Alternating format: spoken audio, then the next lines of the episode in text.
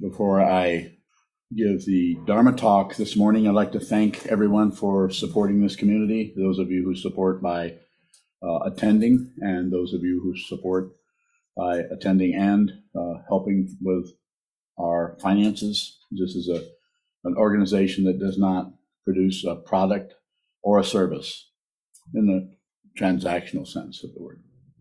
It does provide something, but that comes from you, not from this. So thank you, and please continue to help us if you can. this morning's talk is titled Illusion Speaks. Illusion speaks. Illusion speaks. You're listening to it. This is just a way of talking about it.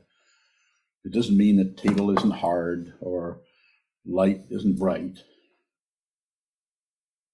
or rocks in the ground isn't hard or water doesn't get things wet. Water doesn't get itself wet, though. So just to clear that up for you.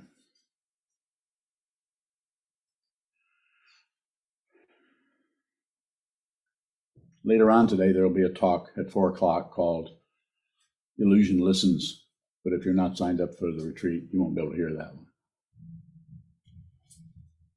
Or observe, watch. So, what is what is this about? What am I endeavoring to talk about when I say that something that is not real is talking? That's exactly what it is.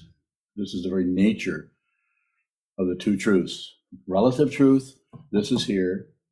The sun comes up, it's dark. Later on, it will be. Uh, did I get that backwards? Don't make a mistake about the sun comes up and everything's dark. See the difference between those. Anytime you grasp at something, you take all, the, all of its light away.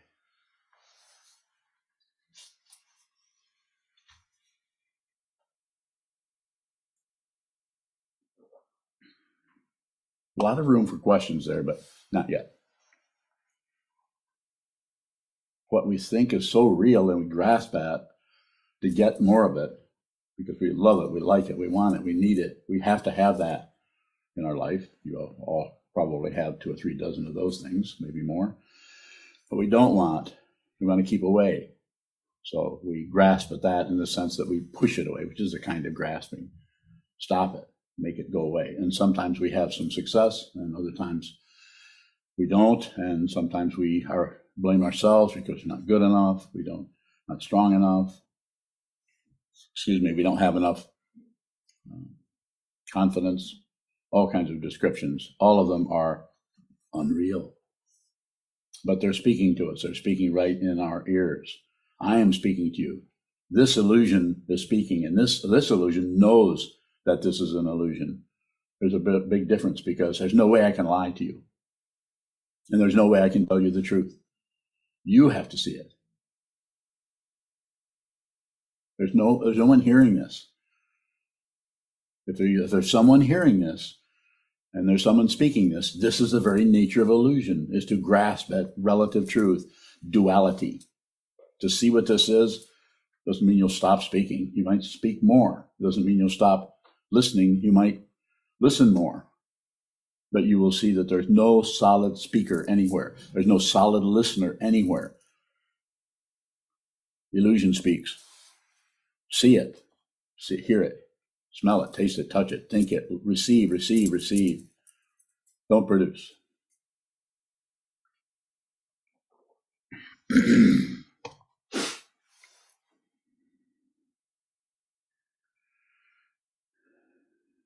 You might have to start out with seeing that everything that shows up in your mind stream or anything that comes out of your through your vocal cords or anything that is coming at you is is unreal. And it is unreal in the sense that it has no solid character to it that is substantial. It has a solid character to it that is insubstantial. It goes away. The light comes up and then it, then we have darkness later on. Things get wet and water evaporates. So nothing stays the same. It keeps changing, changing, changing. Impermanence, impermanence. Basic teaching of the Buddha is nothing lasts. Another basic teaching of the Buddha is everything is in a state of distress or suffering or loss. If it's existing, then that's going to be a primary experience of being alive. And of course, the last one, which those of you who have studied this know about, which is everything is without a, an ongoing self. There is no self in anything. Nothing has its own self nature. Ni svabhava is a fancy word if you need to go there. Ni svabhava. Being. Ni is a negative. don't believe it, don't disbelieve it, don't ignore it. Just receive. Start by training your mind, sit down, hold still, face the wall, and see the complete uh, absence of any kind of a self or being or centrality to anything. It's without a center.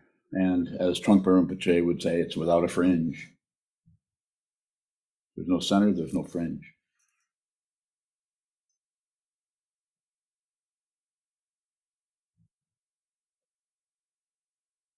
So illusion speaks. Whatever is being said by this old man or in your mind about what you're saying to yourself, little mini lectures you give yourself to help reify, substantiate, reinforce your sense of what identity. I'm the one who's losing. I'm not getting anywhere. I can't. I'm not going to be able to make this work. I don't know who should. Who can I ask for help? I can't trust anybody. Or the other one is everybody's full of it. Only I know. Only only I can do this. Every every now and then you'll hear that come out of someone's mouth. And it's an illusion and it's speaking. So if you know that it's an illusion and you continue to speak, and you know that it's an illusion and you continue to listen, what's the difference? What's the difference? But how can you get fooled by something that is an illusion, that is unreal? Let's start this way. How can you get fooled by it. Is that the way we started? Did I go the other way? Tell me. You with the crystal clear memory. What did I say first? Don't know. I said it, but you still don't know what it was. Okay. I'll let you off the hook right now. So do you know? Does anybody here know what I said? Did anyone retain just a few words that I said? You can repeat them to me. It's not a test, I just have a bad memory. Lighten up. This is unreal. This is unreal. It's vividly, as Trungpa Rinpoche said, it's vividly unreal in emptiness. It's a still form. It's vividly unreal. It doesn't get like more and more cloudy and Miss, miss, no, it gets sharper and brighter, and it stings and it burns. It's hot and cold. It's dry and wet. It has all the qualities of relative truth intensely because you're not, excuse me, adding your stupid ideas to it. Trying to provide some kind of a network or some kind of guidance so you'll know what to grasp and what to reject. Don't grasp anything, don't reject anything, and don't ignore anything. That's the teaching as it comes through this person here from the lineage of the Buddha, all the Buddhas down through the centuries to this person, this speaker, this sound of words that are an illusion, are pointing at the illusion. Don't believe it. Don't disbelieve it. And of course, don't look away, ignore it, or distract yourself from it by anything, if you can. And the process of training the mind seems to be a, an awareness dynamic that has to do with seeing how much you keep pushing and how much you keep grasping and how much you keep distracting yourself. So you can't actually accomplish those, but the instruction is to endeavor to do that so that you get uh, an idea of how much you are entrained by your karma by your causes and conditions that cause you to show up as a singular person somewhere, going some in some direction, having certain kinds of emotions and so on that substantiate, reify, and support the illusion that there is a speaker. The, the illusion there is someone walking. it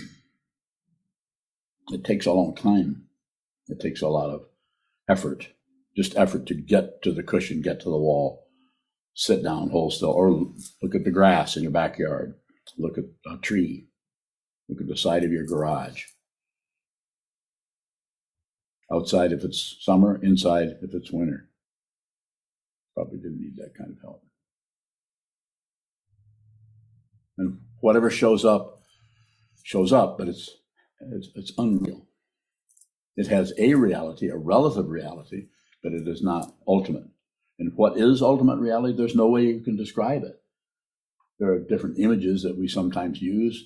The people who are understand that and are inspired by that aspect of reality that is of the two truths that is called ultimate truth. My way of saying it, then an image that came long before I got here, I just happened to use it, is it is like, it's not the same, but it is like the sky. The sky does not appear. It's, it's just nothing is there, so it's a sky.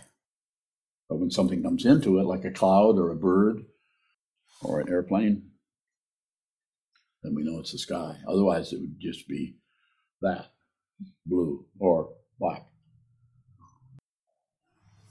Shodo bowing. How is illusion, illusion as you're teaching it different from um, something like nihilism, where it doesn't it doesn't matter, like there's no meaning going? Well, delusion, as I'm talking about it, is is to see that you're deluded. In other words, see that you to see completely that you're deluded is awakening. Because this is what the Buddha saw. The Buddha did not see castles in the sky. Didn't see some kind of quality of state of mind called holiness or some kind of state of mind called um, really feel good because I see the fundamental nature of reality kind of thing. He saw delusion, confusion, chaos. He saw it. And what you're referring to as uh, nihilism is uh, having a, an opinion, a stand, uh, a conclusion about the, the, the chaos or about the nihilistic. It doesn't matter. We can't. Nothing can be saved. Everything is doomed to failure. Nihilistic, negative. Sometimes Buddhism is referred to as a nihilistic uh, religion because by people who never have studied it, other than maybe read a book on it by Alan Watts, or maybe somebody a little bit better than that. Just because of the teaching of uh, uh, suffering because it's not part time, it's complete full time suffering. Anytime you have a nerve endings, you have suffering. And here and here, all these receptors suffer. More. Bowing. How is suffering present in situations where it looks pleasurable? Bowing. Won't last. So it's called a pain of alternation.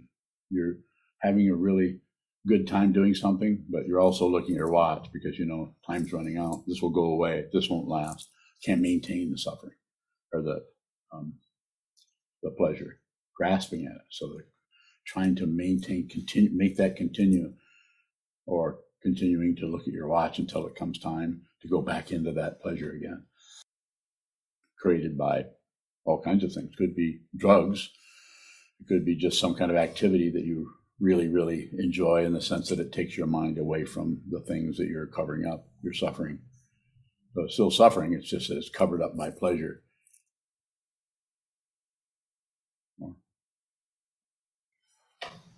Shadow bowing. If we see what this is, is there is there still that relative um, are there still times that we're not experiencing suffering? No. Yes which is also to not experience suffering is also suffering. You, you can only go so far with the words because they start to get tangled up in uh, grasping is one thing and rejecting something else. They get tied up in the very modality we're using to even talk about the spiritual path.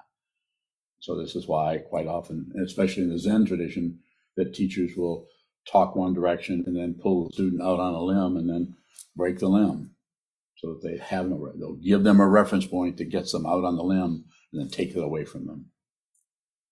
So that you actually begin to realize what this is, that it's without a self, uh, it's without an other, and it's without coming and going. Nothing is occurring, would be a, another way of saying it. Another way of teaching, this has been taught down through the centuries, is, is the teaching of uh, emptiness or shunyata. More. Bowing. Take one more and then I'll come. Go ahead. How can we see something's an illusion but still participate in in it? Bowing. So as you look at, at the unreality of what this is, you see that you're not separate from it. it takes a while. For a while, it's you're observing that unreality, and then over time, it takes it takes time of not grasping, not rejecting, and not turning away to see that that which is observing and that which is being observed are not separate. There isn't any separate thing. That's why it is completely all consuming. It just eats itself up. So there isn't anything. There's no one eating. There's nothing being eaten. Nothing has occurred. Sometimes in different ways referred to as threefold. It's threefold purity that, that nothing is was actually ever even soiled. It's that pure. Go ahead. Have one more? Go ahead, sir. I don't have the wording exact, but you said something like when you grasp something, you extinguish its light. Yes. What do you mean by that? You you cover up what it is, and what it is is ultimate. There isn't anything but ultimate truth, and there's no other. Even relative truth is running a close second. No pun intended. You're not following me, are you? You know why? I'm not going anywhere. You Can't follow somebody that's not going anywhere. It's just this. But if you try to cling to it or you try to grasp it, you cover up its light. The light is it just it has to be complete respect for everything. You have to respect confusion. You have to respect suffering. If you try to cover up your own suffering, you're covering up your own Buddha nature. That doesn't mean it's nihilistic that you have to fluff up or puff up your suffering so you can get closer to Buddhahood. There's plenty of suffering around. Receive the suffering of others. See what it is. Receive it. Receive it. Save all beings. Be with all things. You're wearing a monk's robe. Look at your vow. Look at that vow every day. And if you're not wearing a monk's robe, I'm not telling you to go sew one. You don't have, you shouldn't do anything you don't have to do. If you just do what you have to do, you do a lot less than you're doing now, more than likely. Good question. Yun bowing. What is imagination as it relates to illusion? It's the same thing, Same thing. but it's propelled, imagination that's propelled by enjoyment or pleasure or uh, possibly even boredom or just wanting to make stuff up. But the imagination that is propelled by fear is the one that creates the self centeredness, takes uh, an aspect of consciousness and wads it up into a dark ball that is really worried about continuing to exist when there never was anything there in the first place other than consciousness only, which is without a center or a self.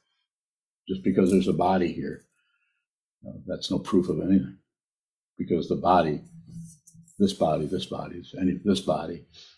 These are very, very temporary. More? Even bowing. I have a couple. Um,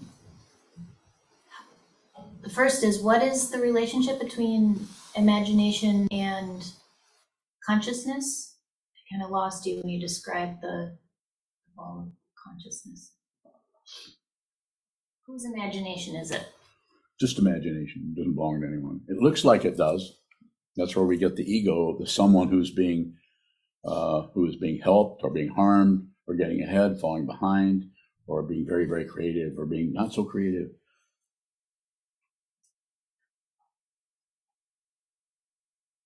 How can imagination be perfect when it appears to create so much suffering? Life is suffering. If you're a living being, if consciousness has been downloaded into a living form, whether it's a ground squirrel or a human being, there's nerve endings. And if conscious, uh, some aspect of consciousness, which is happy to do whatever, whatever shows up, it always finds whatever form it needs. When I say needs, we might not be able to track it back into the original grasping or desire for something else. It could be just as simple as uh, consciousness wanting to, to wanting to have some kind of a form in space. So it might have started out with an asteroid, which is just as alive as a ground squirrel, just in a different way. That's only part of the answer. You're just going to have to drag the rest of it out of me. Is is there there's pleasure and pain at the nerve um, the nerve endings you described? Yes. We perceive pleasure and pain. Where do those do those meet somewhere where they are one, and where do those meet? Kind of follow an analogy. I don't know what you're, what it is you want to know. Can you get me close to that? Where do pleasure and pain become the same, or do they? No, they're, they're already the same. They don't transition into something else. The transitioning is part of the illusion, thinking something occurs. And what divides them? Uh, your mind grasping at this, rejecting that, shutting down, opening up, uh, greed, wanting things to be different, different than they are. The second noble truth of the Buddha creates the first noble truth, suffering. So it's a way of talking about it. But if you go in there with hammer and tong and try to pull it apart and see does this really hold up logically, it does for a while. But eventually, when you get to the to the fundamental understanding, then there is no conclusion. There's nothing that comes together as ah okay now I see what he was pointing at. Now you may never say that.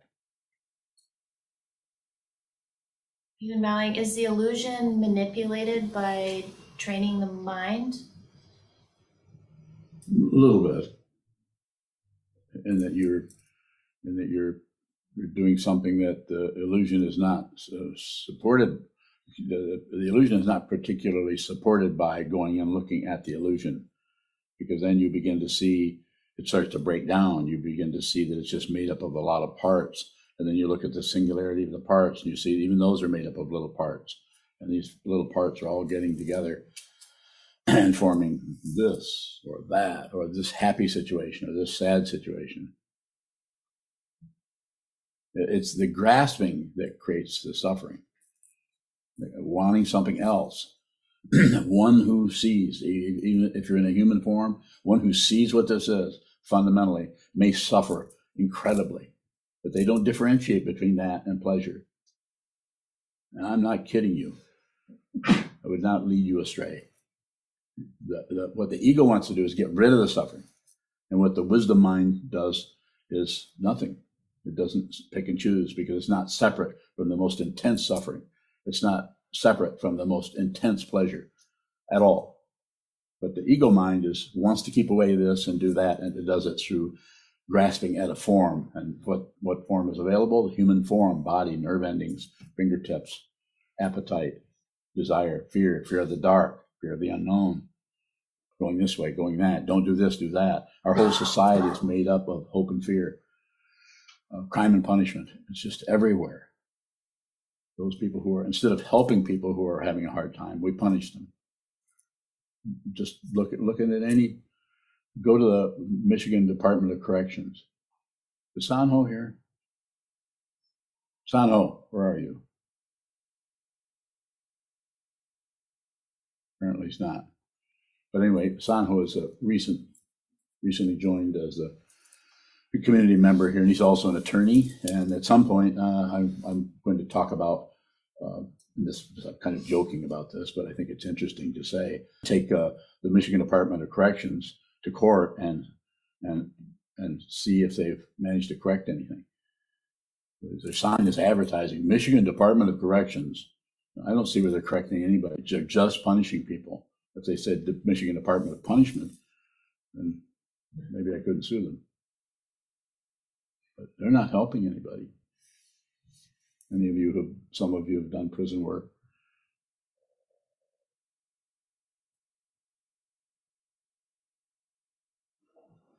Yes, sir. Choose mine. Can I see the light through the grasping? Can you see the light? Yes. But you might not recognize what it is because you'll, you might see that and think, well, something's missing. Or you might think, well, that can't be it. That's too simple. Ego language will come up, oh, that can't be it. The ego is always looking for an angle somewhere. The self consciousness, the me, me, me feeling, and everything is looking for some kind of a angle on things so it can continue to enjoy itself in that illusion as something, somebody who is real. If you see what this is, I'm not saying you will voluntarily die, but you won't be you won't be frightened of death because you know that that who you are cannot come to an end because it's not begun. The sky didn't begin. The sky is space. So space can't begin. Only asteroids can begin, or Earth, or squirrels. They begin. I really like squirrels. You? They're all going to die.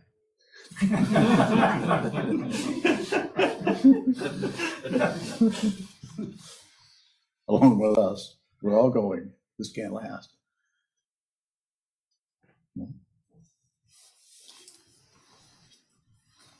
Yes, sir. Shoto bowing. Um, earlier, you looked at us all and said, lighten up. Yes. And can we, can we lighten up and still see, um, lighten up and not turn away from the suffering we're experiencing? I think that's the only way you can do it.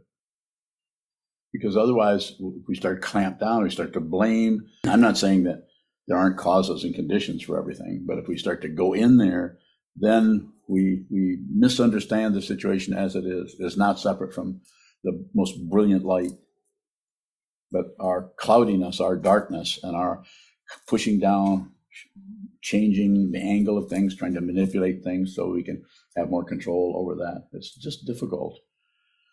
This doesn't mean we go the other way and say, like I said, lighten up. I mean, that was, meant to be funny. Was it funny? Mhm, A little bit.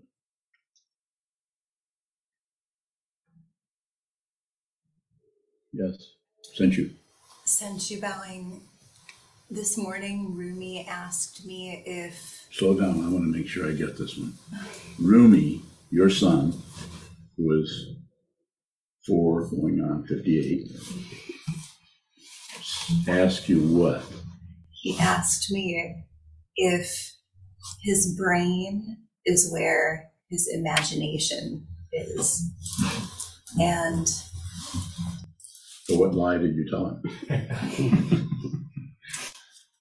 I said it has something to do with his imagination. That's not too bad. Why didn't you just tell him the truth?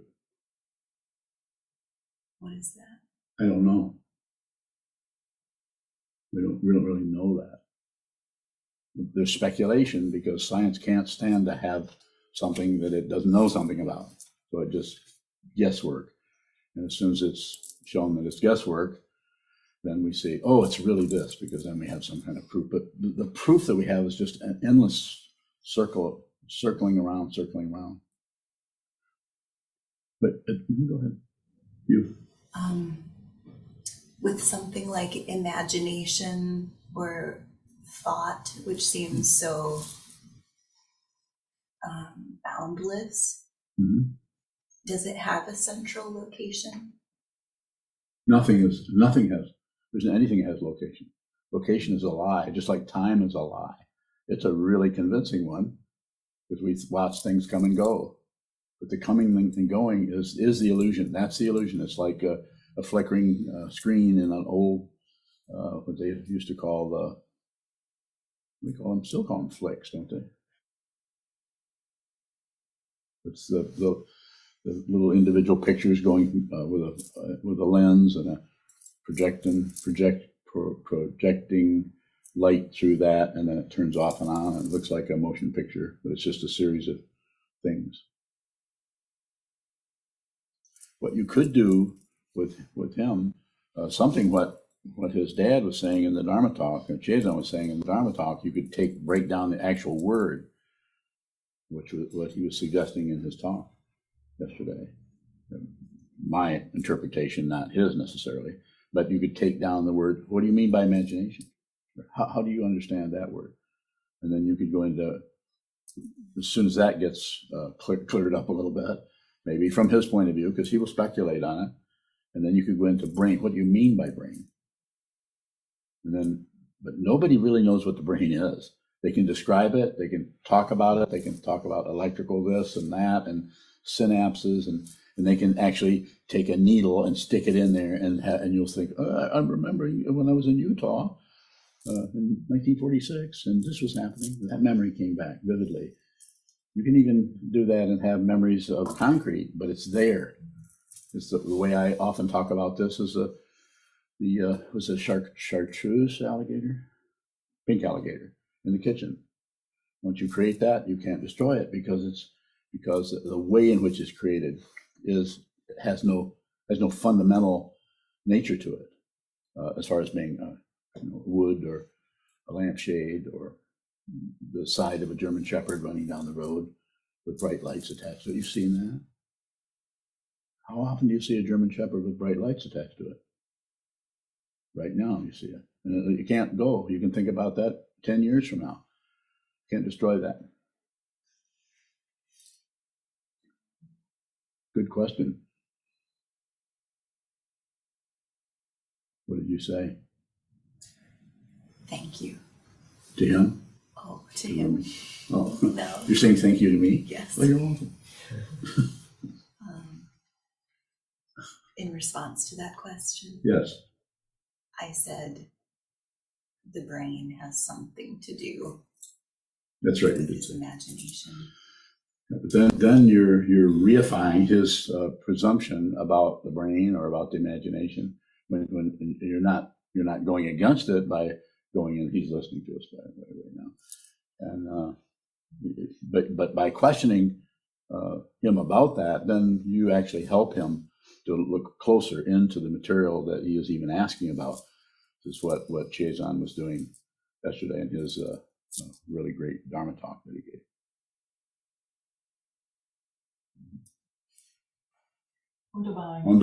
Is part of why life is suffering because we are not separate.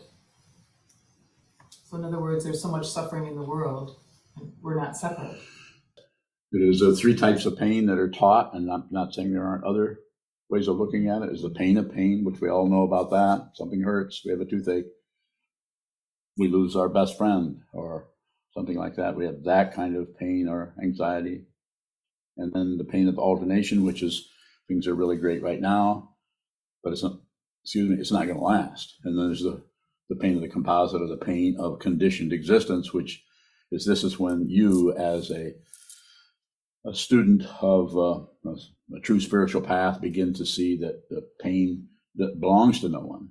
And this is uh, uh, at the same time, also you're beginning to realize that your consciousness does not belong to you. It's not your consciousness. And you are beginning to, you can say experience. It's not exactly experience like this, like sound or like this sight. It's not exactly like that. That is, it is much more out of the realm of plus and minus existence, non non-existence of appears and doesn't appear. It's away from the polarity of it, so that's much uh, more difficult to see. But you begin to realize that consciousness has no owner. So your own thoughts are not even your own, and yet we're trying to stop them or have really good thoughts or not have negative thoughts. Uh, we're trying to manipulate things based on a misunderstanding of time or the index or the concept of time and a misunderstanding of the concept of space. So this is why what, what Rumi was asking, you could actually go in and, and help him. You're not educating him, he's educating himself, but you help him by not settling for that first uh, question. Actually allow him. They, they're not doing this in school. A terrible, terrible education system. It's just about getting people to remember stuff, which is a good idea, but it should come out of the situation rather than out of some kind of a test It's just ridiculous. That's all about controlling people. It's a very macho approach.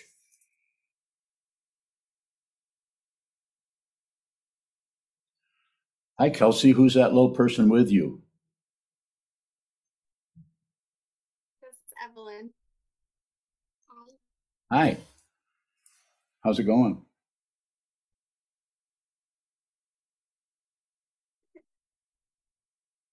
Apparently, it's going okay. With a smile like that. Yes, sir. Shokabang, what is the importance of participating in the culture that we're in when they do teach or educate in that way? Well, participate, but you don't. That doesn't mean you have to approve of it. But you're there. We're here. We live in this city. Uh, some places, uh, uh, teachers, uh, different. like The Waldorf School is a good example. It's a little bit different angle on the whole thing, which has been around for a long time. Uh, Maria Montessori also developed a way of uh, helping children to be responsible for what they did and and ways by putting them kind of in charge of their lives as soon as possible so they're able to decide whether they're going to walk this way or walk that way. So, coming back to your question, you cannot help someone or something or a society unless you first uh, stop separating yourself from it uh, in a warlike fashion, intense object, object, intense, uh, intensely objecting to it. So that that's wrong, that's bad, or jumping on that, and critic- a lot of criticism. It'd be better to go into it and change it from the inside, so to speak. And how, how would you do that? Probably lots of ways. One is be a teacher. More? Shokabang, just thinking about how in the coming years we're going to have to look for how to participate in this culture with Aya in regards to education. Your son. Yeah. So do it, your- train them yourself, teach them yourself.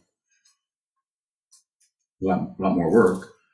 You can't just turn them over to a place where it's going to be taught. That's one way. You can also participate in the school system.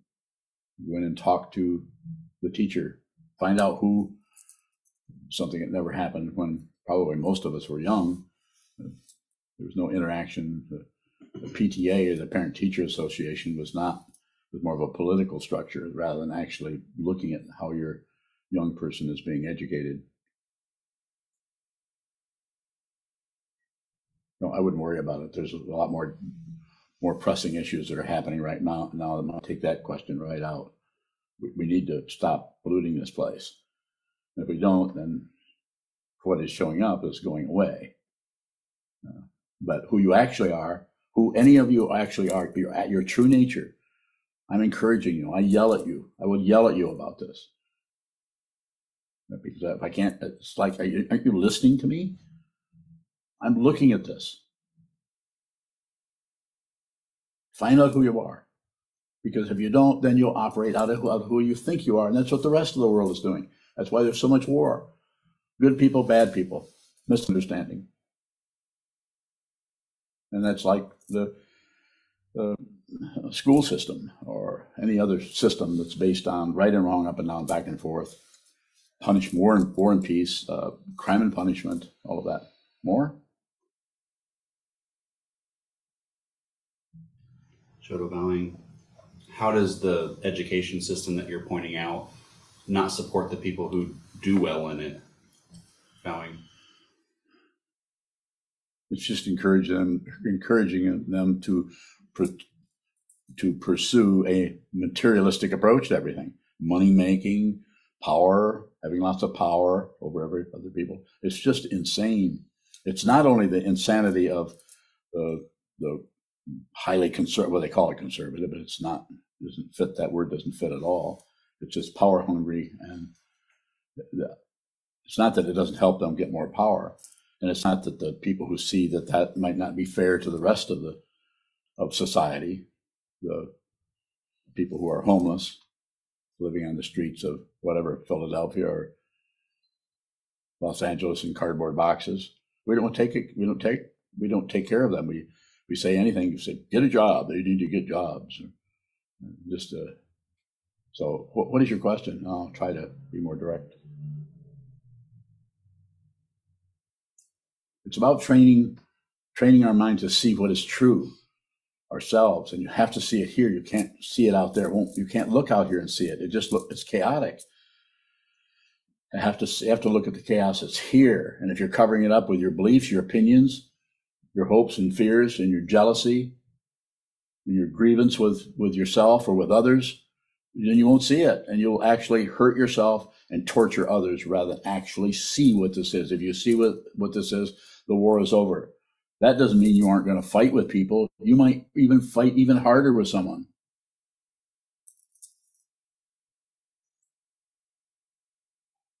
I mean that. I mean, uh, what's the old saying? Pick your battles. Well, pick your battles. And my battle is not actually a battle. I'm not. It's not a war.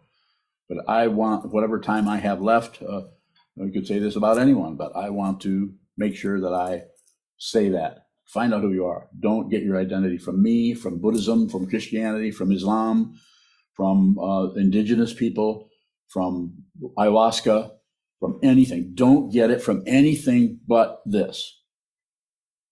Go by yourself. Go be by yourself. Face the wall. Face your refrigerator. Face the kitchen cabinet. Hold still. Watch the movement of the mind and watch the way you keep lying to yourself. And when I say yourself, you create the self and then you lie to it. Or you create the self and you lecture it. Or you criticize yourself. Or you fluff yourself up. Or you ignore that. Passion, aggression, and ignorance. Don't do that. You can do this yourself. You might need a push. That's what I'm here to do. Uh, but I, I'm wearing a robe because this teaching is, was, has been around for thousands of years. And it's taught differently by each person. Some people are teaching this have thousands, if not millions, of students. Dalai Lama which is a true teacher, but he's teaching out of his culture, heritage, and his birth as a as a tulku. He's bowing. When imagination speaks, is it always erroneous? How's it look to you? Always is a harsh word, but I it looks to me like Mm-hmm. that is the case. So the the I, what I would would say next, I'm not going to do a lot of this here, but I'll, just to give you a taste is what do you mean by the case? I feel that the things that come up in my mind That's that's are there to fool me. they're what? They're there to fool They're you. That's I would I would agree with that. Yes, everything that shows up is uh, wrong, wasn't it? What was that show? Was it Saturday Night Night Live or something where they say everything you know is wrong, something like that.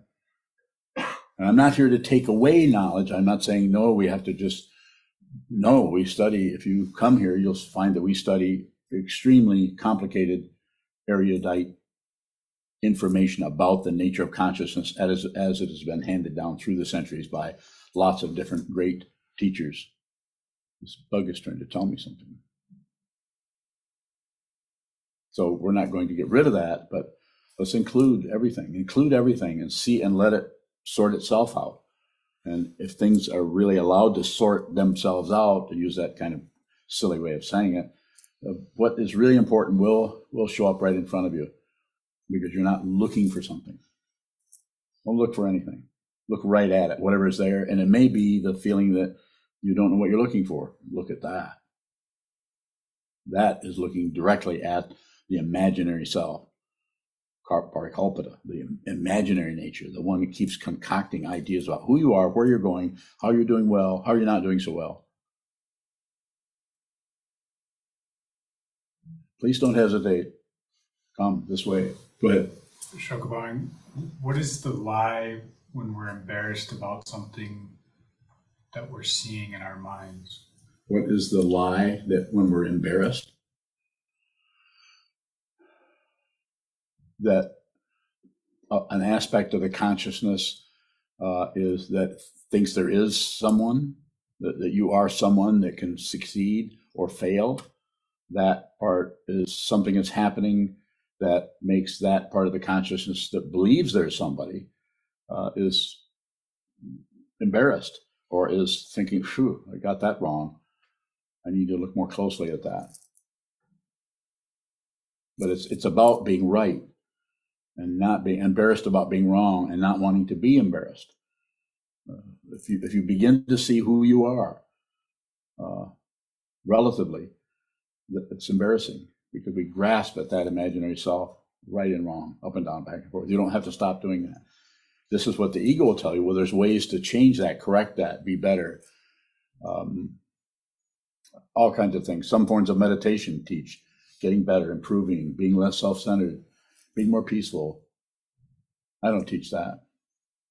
I say you may become more peaceful, you may not. You may have to go through a whole whole pile of crap of your your past uh, whatever blockages or uh, ignoring something about your personality or your uh, kite in the sky. Something you're not willing to look at that. You, you may have to actually look and be responsible, receive that craziness, that suffering, and, and also receive the embarrassment that comes without covering it up, without explaining it, without blaming somebody else, without blaming yourself, just embarrassment. It was very, very embarrassing to me when I began to realize uh, that I, I had met a true teacher, Gobind, and had basically, I, I could not see what he was telling me. And I kept trying to pretend that I knew. And it was embarrassing when it finally caught up with me about six months before he passed away of what he was pointing at. And I teach out of it all the time. He gave me one teaching. You don't take precepts, you observe them. I might have been told that by um, others. I might have read it somewhere. It's not exactly arcane information, or secret. It's embarrassing. Okay. I have some questions from YouTube. Yes. Zub bowing. Uh, part one. This is a question from Jamie. How does an empathic person deal with composite suffering day to day without letting it affect one's mood negatively? Let it affect your mood. Let allow your emotions to come and go. Just be an observer, and that doesn't mean that some of that observation isn't going to be how crappy I feel, or I don't want to live any longer, or I don't think I'm ever going to accomplish this. Some people are going through that. Other people might be not quite so intense. But observe it, observe, watch what it does. Don't leave what is arising for what you think about it. Don't leave what is arising in the mind stream for what you think it is or what you think it means or something else about it. The very nature of confusion and the circularity. Amazing circularity of uh, relative truth going around in circles, samsara, going around and around. Another one? This one is from Ath.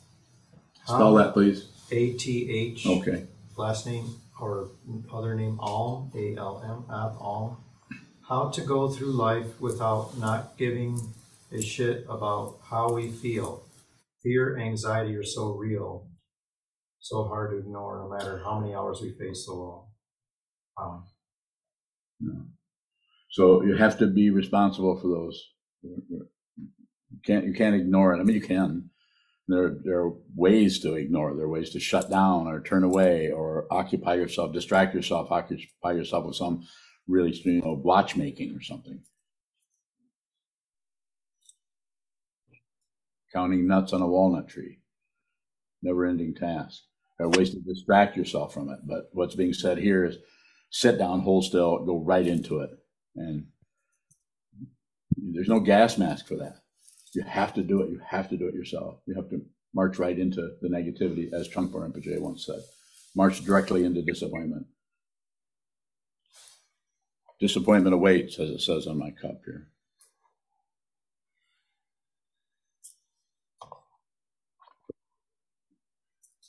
And so more more time on the wall. And the other uh, um, um, algorithm that I highly recommend is the three jewels, the Buddha, the Dharma, the Sangha, however that shows up for you. Going to have to have a teacher, maybe more than one. Going to have to have a teaching that you can actually go to and that has some understanding and has some kind of longevity to it. And maybe other things I'm not even thinking about. And there needs to be a community, no, no matter how irritating they are. Do it anyway. Yes, There's a chat uh, question from Harrison Homer. Harrison. How, how is imagination different than basic thought? we could go in like I was uh, saying to Senchu. She's suddenly gotten very small. Uh, Senchu, she I think she ran away because something that Rumi wanted to talk to her or something.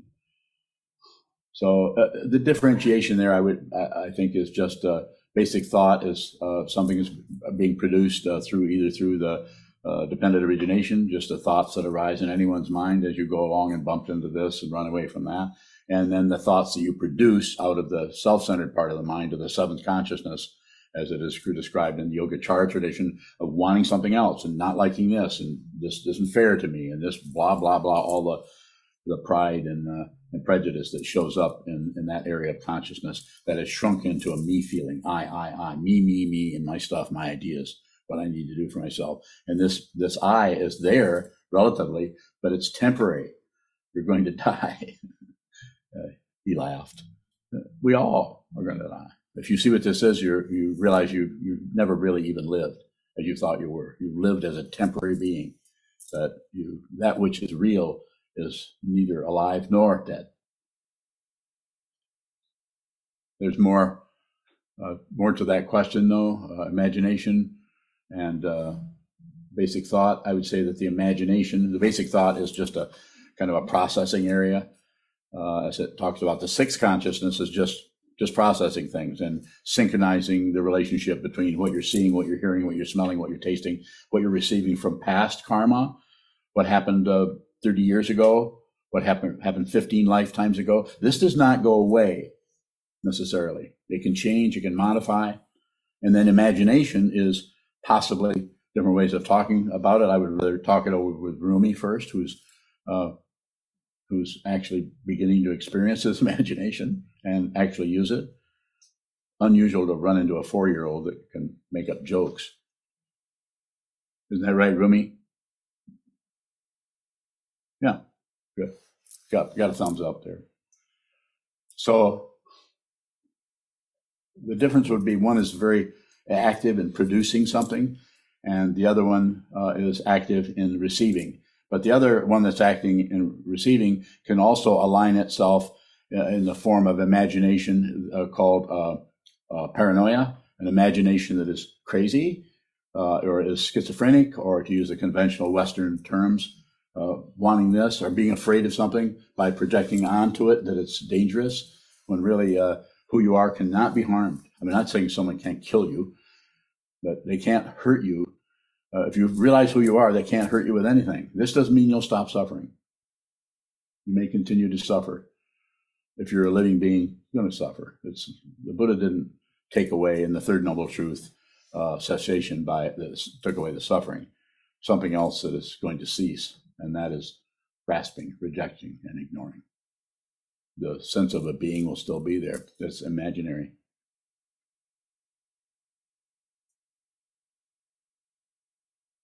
Jishin, go ahead. Jishin bowing. What does it mean that wisdom is not separate from suffering? Bowing. It's just a way of talking about a duality uh, that that keeps us away, keeps us running away from suffering to try to find our idea of wisdom. We just split ourselves up, and we and there are all kinds of things, uh, advertisements for how to do this, how to be happy, how to do this and do that. Oh, there you are. So, and they're not separate in that if you see what, if you see the suffering, this is wisdom. Wisdom isn't a thing. It has no status as a thing. Even consciousness, we say consciousness, but it has no status as something. It's more like the space in which so-called things or phenomena appear. Without those things appearing, then is there consciousness? Find out. Don't believe anything I say. Does wisdom suffer? Bowing. Suffering may continue, but the, the suffer the sufferer, the identity, will will not be positioning itself in such a way that it can avoid suffering, or positioning itself in a way through the imagination uh, that it can uh, get some particular person to stop torturing them or making their life miserable or happy. Where is the wisdom in that individual suffering? Does it suffer itself? Bowing. Wisdom is not separate from anything. Wisdom is wisdom just sees wisdom everywhere it looks, if it even looks anywhere. And and the the the, the dynamic of coming and going is gone. This doesn't mean you don't get up and walk out to the parking lot or drive your car to uh, uh, the drugstore, but that is an illusion, an illusion, an illusion. It's unreal. It's vividly unreal. If you begin to see it uh, and don't conclude anything about it, then your understanding uh, will be, you won't be questioning what you're looking at. Thank you. Thank you.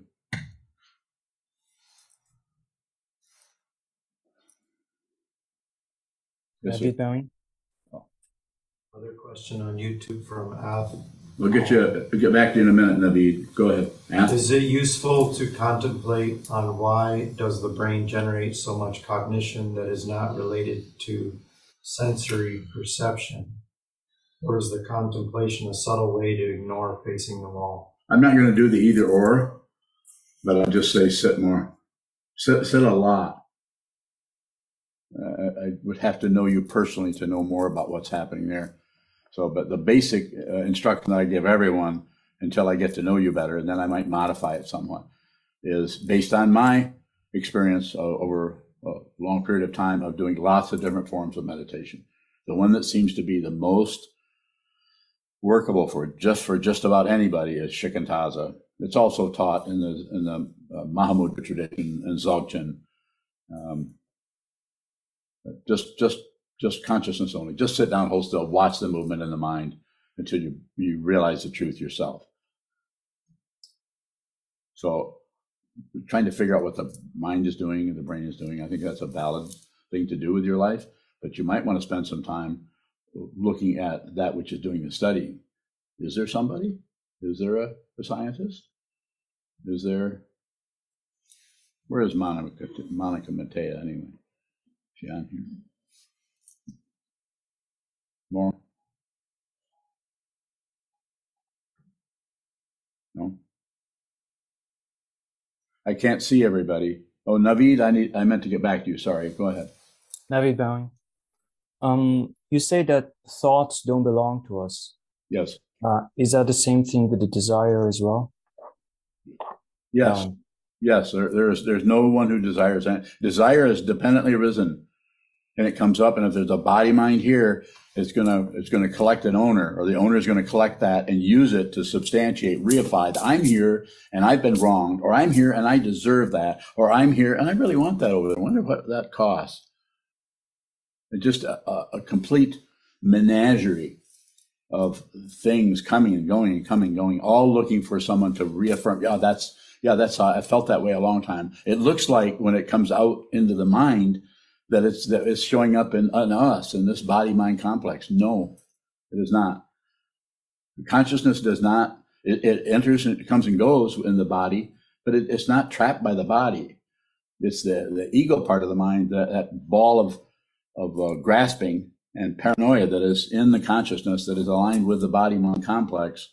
Uh, that's the paranoid part. But consciousness itself, when it's liberated, um, it has no location. It doesn't. It, it, doesn't follow some kind of physics idea of location, and even physics. Uh, maybe they'll get to the bottom bottom maybe they will get to the bottom of things eventually and find out that nothing really exists in the way that we think it does.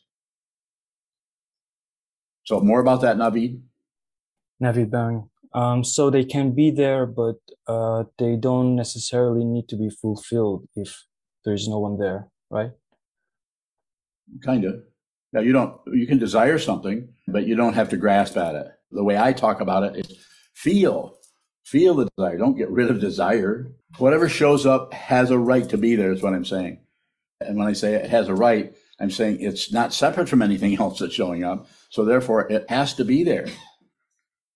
It's not like, oh, this is wrong. I shouldn't be thinking that. Oh, this is this is better. I should be thinking more in this line. People teach us differently. You can see I, what I what I what do I have here? A few dozen students. I don't have hundreds or let alone thousands, and I don't want them. Not that I could even get them if I wanted them, because what I'm teaching is uh, untrustworthy. And it's why is it untrustworthy? Because I'm not going to guarantee you anything. You're going to have to do this yourself. I'm happy to kick you in the butt to help you, but I can't do it for you. And I'm not going to explain it to you in a way that you can uh, grasp on that will keep you from seeing what it is. Too much explanation. Some explanation is helpful to get you to the edge of the cliff, but you're going to have to look over that, if not jump over it. And is it an actual jump? No, I'm not going to have to jump. But in the mind stream, it may feel like it. You may feel put upon. You may may feel threatened by uh, the teacher or the teaching or the, even the community. But it's a spiritual path, not a mundane path of results. It is a spiritual path of intention, not a, a path of belief or disbelief or ignorance. So if you have a feeling, an emotion come up, it it's just there. You just look at it. If you don't push it away, if you don't substantiate it, explain it, or validate it, or blame something for it, uh, then uh, it will it, it can't last. It will fade away. Even if you don't leave the desire for some kind of fulfillment. Or maybe I've got this all wrong. If you think I do, well, then tell me how I'm misunderstanding. And I'll let you go on about three or four minutes until I uh, until I see that you're probably going to win. I keep letting you go, and then I'll interrupt you. There's no way to win about. There's no. There's no valid argument about ultimate truth. You have to see it. And if you see it, you realize you're not separate from anybody. Even the person that's taking exception to you and trying to introduce you to particle physics, or trying to introduce you to uh, ayahuasca, or trying to introduce you to uh, um, satipatthana, or mindfulness awareness, or this other kind of practice, or studying tantric this or that. No, it's, it's consciousness. It's done with the consciousness. It's done with the awareness. And if you're listening to me, you can do this. I can't guarantee it, but the only thing I can say is I know you can do it. I know you can see it. You might not do it in this lifetime, but start now. Are there more lifetimes? Not really, but it looks like that. And as long as it looks like that, we're going to, going to keep coming back and checking in with this over and over again. I've been here many times, as have you. But is it the you that you identify as the ego? I'm not talking about that part of consciousness. I'm saying consciousness just as consciousness showing up as a life form, and then the life form goes away, and the consciousness uh, does not go anywhere, doesn't disappear because it has not appeared. this is a this is a coming back to square one, and then probably should end. Uh, this is uh, this is when illusion is speaking, because I know that what I'm saying is unreal. I know that what I'm saying is uh, you can't believe it. I'm not asking you to believe it. Please don't. Don't offend me or dis, or dis, or disregard your own intelligence by accepting what I say just because I'm uh, running uh, sitting up here running my mouth about something. I have to do this in order to point to something that is completely wordless.